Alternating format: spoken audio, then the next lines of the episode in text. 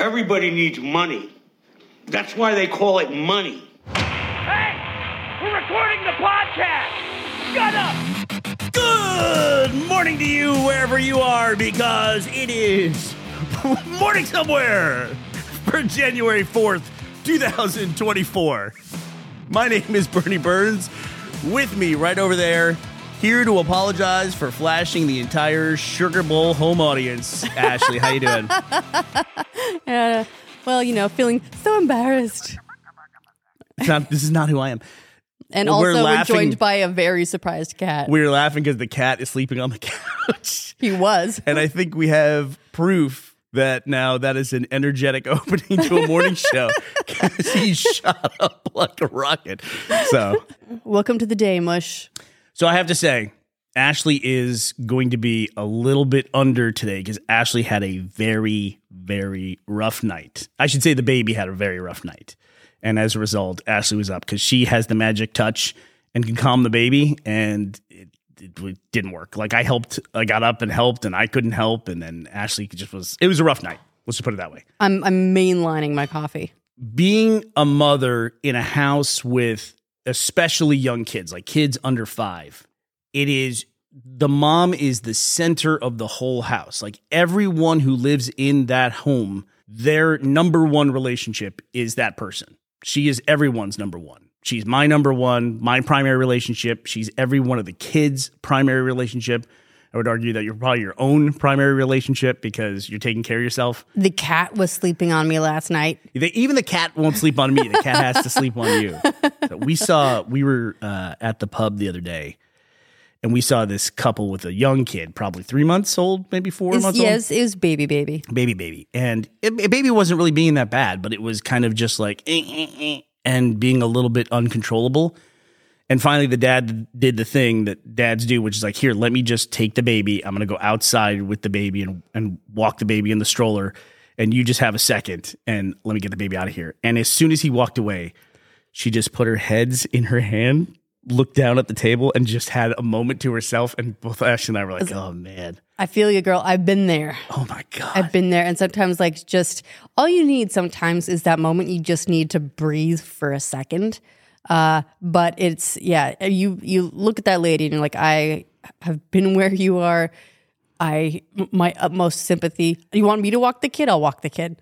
Um, right. But, but dad, dad was all over it. It was great. We, uh, we left and we saw him is just pushing the kid up and down outside on the sidewalk. It's funny too because when we were on the plane with Evie and she was acting up, and we were both just walking her to the back to the galley essentially, and just getting her away from the people she was crying next to, try to break up the parts of the plane that she's crying next to. God, I must have spent hours just in the galley. Yep, in the near corner. near the rear toilets, just rocking the baby, going, "Go to sleep." And uh, it was so great because every time you did it, they would come up to you and they would say, uh, is, "Hey, can I do anything to help?" All these mothers who hadn't had a baby for a while, they all got it. They just like they just offered to help you, and me, they would just walk by when they saw me and say, "Good job, Dad." it's like you're turning the barrel. No offer to help or anything. Just like, "Good job, Dad." But I, I can't imagine too. Shout out to anybody and there's so many people in the world doing that alone. How in the hell do you get that done? How do you Im- get it done? Impossible. It, it, I, it's impossible, and yet so many people do it. I don't understand it. doing the It's impossible every day, every day.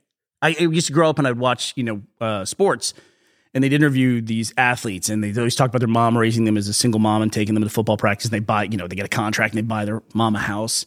And as a kid, I was like, okay, that's cool. These guys are really into their mom. And then once I had kids, I was like, I want to go back in time and buy those ladies a house. I mean, how the hell? How honestly? How the hell does anybody do it by themselves? So shout out to, to people that are getting that done. You know, it would be a, a great way uh, for a kid to ensure he could buy a house is if you uh, train him to be an esports player from the age of like five years old. That'd be a great way to do that. You know, the the youngest kid I ever knew who was an esports player. I think he was six. Uh, six years old. I think the crazy thing is, what's the oldest esports player you ever knew that was active? Mid twenties. Yeah, like 24, 20, maybe 25. Yeah, it's tough. It's tough that it's like they talk about like the slowdown, and it's like you expect them to be like geriatric, and it's like it's not. It's just you're not 16 on you know in the midst of like hormone overlord, uh, overlord, overload, and Long night for Ashley. uh, and you know. Sorry, but the, the youngest kid it was little Romeo. He was a Halo player at, during the MLG. I remember Little years. Romeo. Yeah, he was. Oh, he was a cute kid too. And he was good. He was really good. Uh, well, I tried to look up the oldest esports player, and it says it's 79 year old Swedish gamer who plays Counter Strike. But I'm wondering, like, who's who's been to Worlds, you know, in League of Legends or something like that. Yeah, those guys all seem twenties. Can, can- Um, but there was. What, go ahead. well, I was just gonna say, well, maybe I'll talk about this later, but at some point, I would like to talk about esports had a weird year in 2023. They it did. It had a weirdly down year.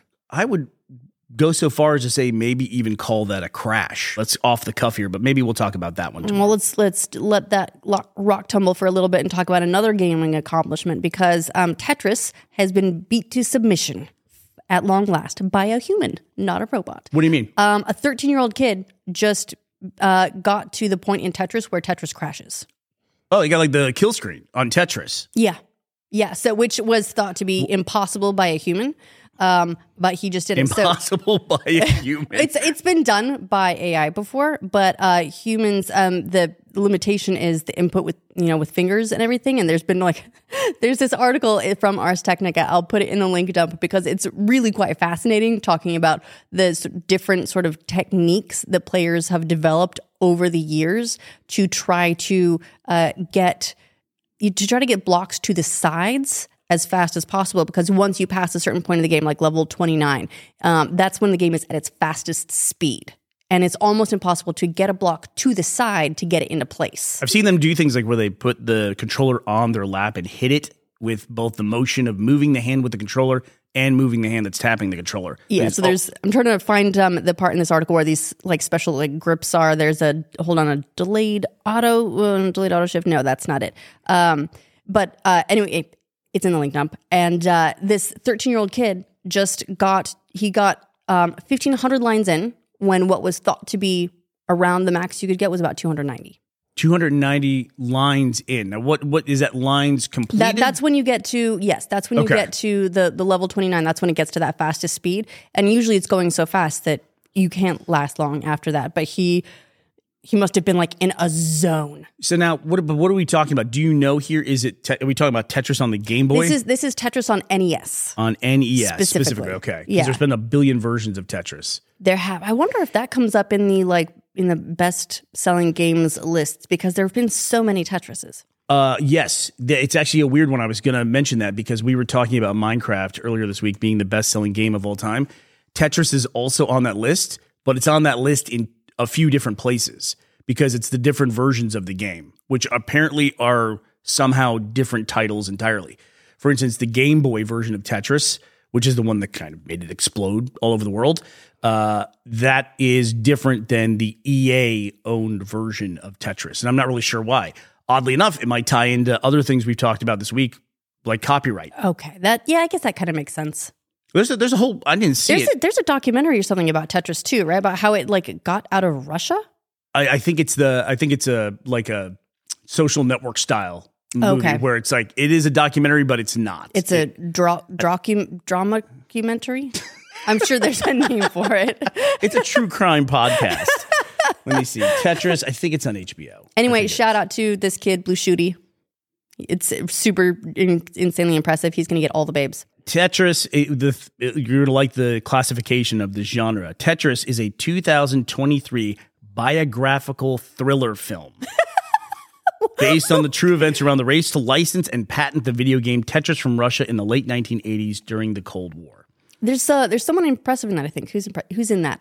Um, Uh, Taron Egerton, he's uh, Oh, yeah, played like Elton. John, and then you like him from Kingsman. I like him a lot in Kingsman. He's great. Those are great movies. Even the ones, well, not okay. I'm going to make Are a you- qualification here. No, no, no, Yeah. not the prequel. I did not enjoy the prequel at all. I I fell out of that at the weird Rasputin. Rasputin That's where you fell out. fight. I was like, I don't know what's happening here, but I was I didn't finish that movie, and I love the other Kingsman movies, even the the second one, which was mm, not as good as the first one, and I liked the third one because I liked I thought the uh, was it the King there was a President Statesman. The the American versions were so funny. They're like, here's my lasso.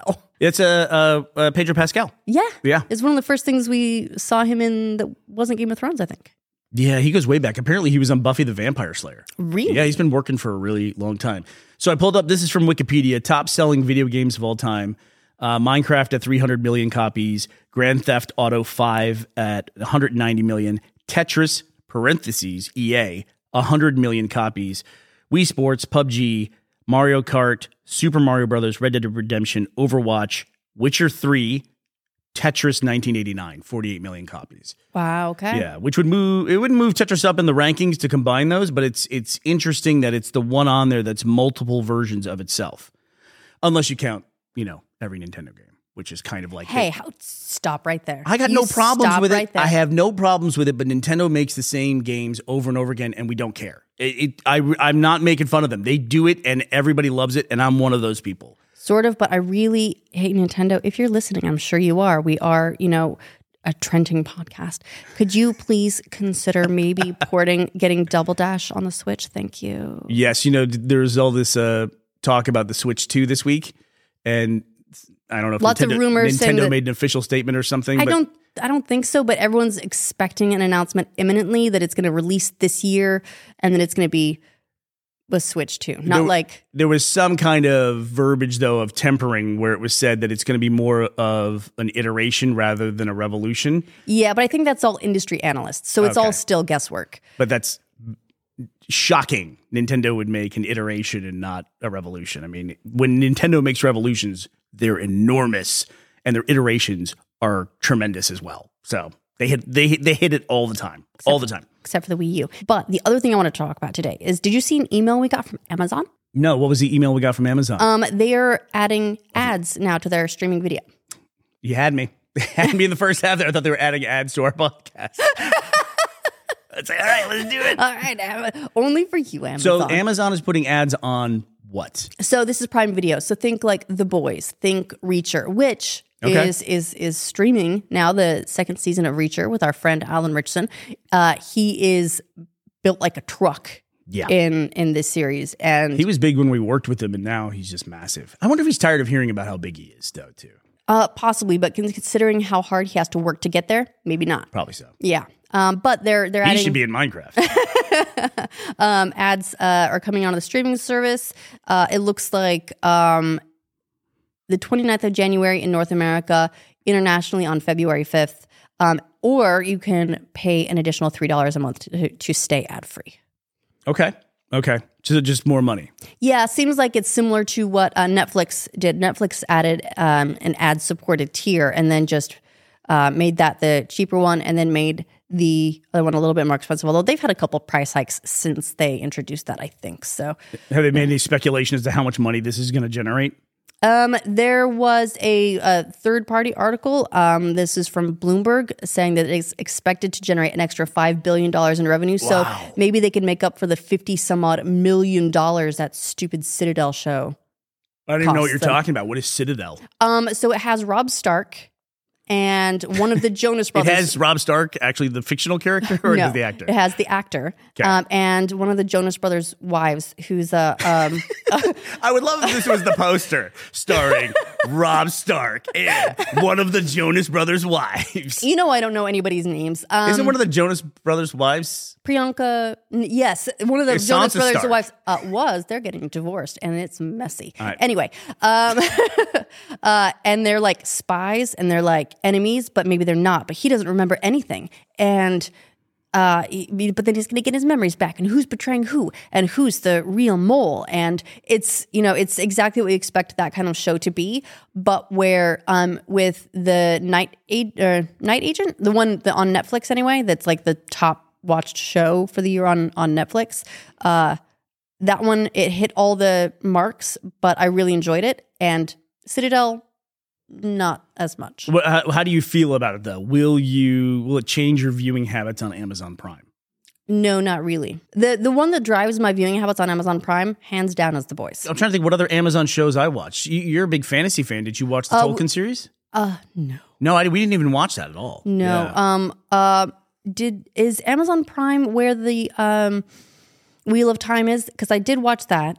Um, and Mrs. Maisel. We really loved Mrs. Maisel. we watched. Uh, yeah, we loved Mrs. Maisel, and But that's uh, over We now. watched uh, Bluey too. Uh, it's where we get Bluey here. Yes, but only because we buy it. Right, because that's where we had trouble getting Bluey over here in the UK, and everyone was recommending that if we're going to have our kiddo watch anything, they should watch Bluey. And they were right. It's a great show. It's a great show. yeah, Bluey's a great show. I still don't understand, though, why kids' shows change over time. That still doesn't make any sense to me. Like, all the kids, different generations, like the older boys watch Blues Clues. Uh, some kids are watching Cocomelon. Some kids all watch SpongeBob. And it's weird how the kids' shows change over time. Kids have never seen any media. Why wouldn't they just watch the same things again and again? But I guess they just Bro, do. bro, we got toys to sell. Mr. Rogers, you know, Toy- toy- Sesame Street. Toys to sell. Let's go. Yeah.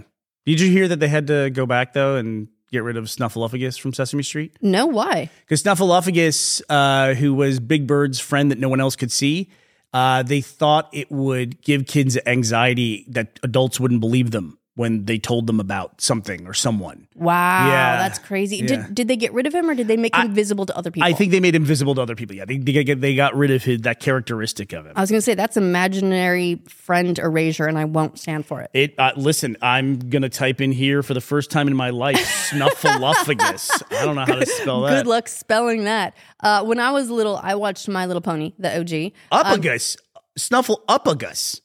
Up, E like UP. UP, Snuffle Up a Gus. That's his name. I thought it was Snuffagus. For many years, only Big Bird would see Scruffy, Snuffy, excuse me, uh, because he would always leave when Big Bird wanted to get others, leading everyone to believe that Snuffy was simply an imaginary friend. But after Sesame Street presents Follow That Bird, Big Bird finally succeeded in revealing Snuffy to his friends on Sesame Street. yeah. The, the the Sesame Street lore runs deep. I don't know. They don't have it here. This is from Wikipedia again, so who knows? But you know, I, I always heard that, that was the reason why they they made Snuffy be able to be seen. I mean, Also- it's, it's a really sweet reason. Ah, Priyanka Chopra. That's the name of the uh, Jonas wife that's in Citadel. She is actually, it's it's actually reductive to call her Jonas wife. I apologize. She's actually a very well known Indian actress. Well, you can reference someone if you don't know. Look, I don't know anyone's names. I'll also be like, you know, the guy uh, with the nose that was in the movie um, with like the, you know, like the really hot lady who. you should make trailers. I think for shows Be- because starring Rob Stark and the lady who's married to the Jonas brother who isn't Rob Stark's sister. By the way, she's got a great career on her own. Sorry about that. All right, well, that'll do it for us today. Ash, I had an idea maybe for a Friday segment. People seem to really like when you were throwing the headlines at me yesterday and just uh, having that quick little roundup. So, what if on Friday we try to go back and we'll listen to all the podcasts from the week, find all the places, the things we didn't talk about, like my nursing story that I didn't talk about yesterday. I'm dying to hear it. yeah, and then we'll pick those up at the end of the week so we can finish those thoughts off. How about that? That sounds great. All right, we'll be here tomorrow to talk about that. Hopefully, you will be as well. Bye, everybody.